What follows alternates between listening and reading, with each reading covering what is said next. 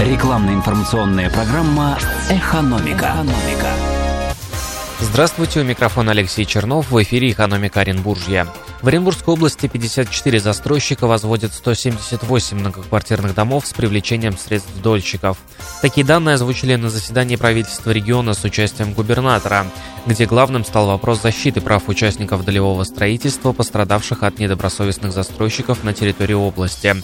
Юрий Берг подчеркнул, что вопрос увеличения объемов жилищного строительства, предупреждение нарушений в сфере долевки, своевременная защита прав граждан в этой сфере находится на особом контроле у президента Российской Федерации.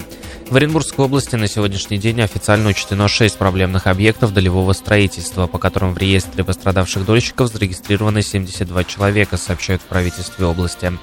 Процедура включения граждан в реестр носит заявительный характер. С основным докладом на заседании правительства выступил министр строительства, жилищно-коммунального и дорожного хозяйства области Александр Полухин.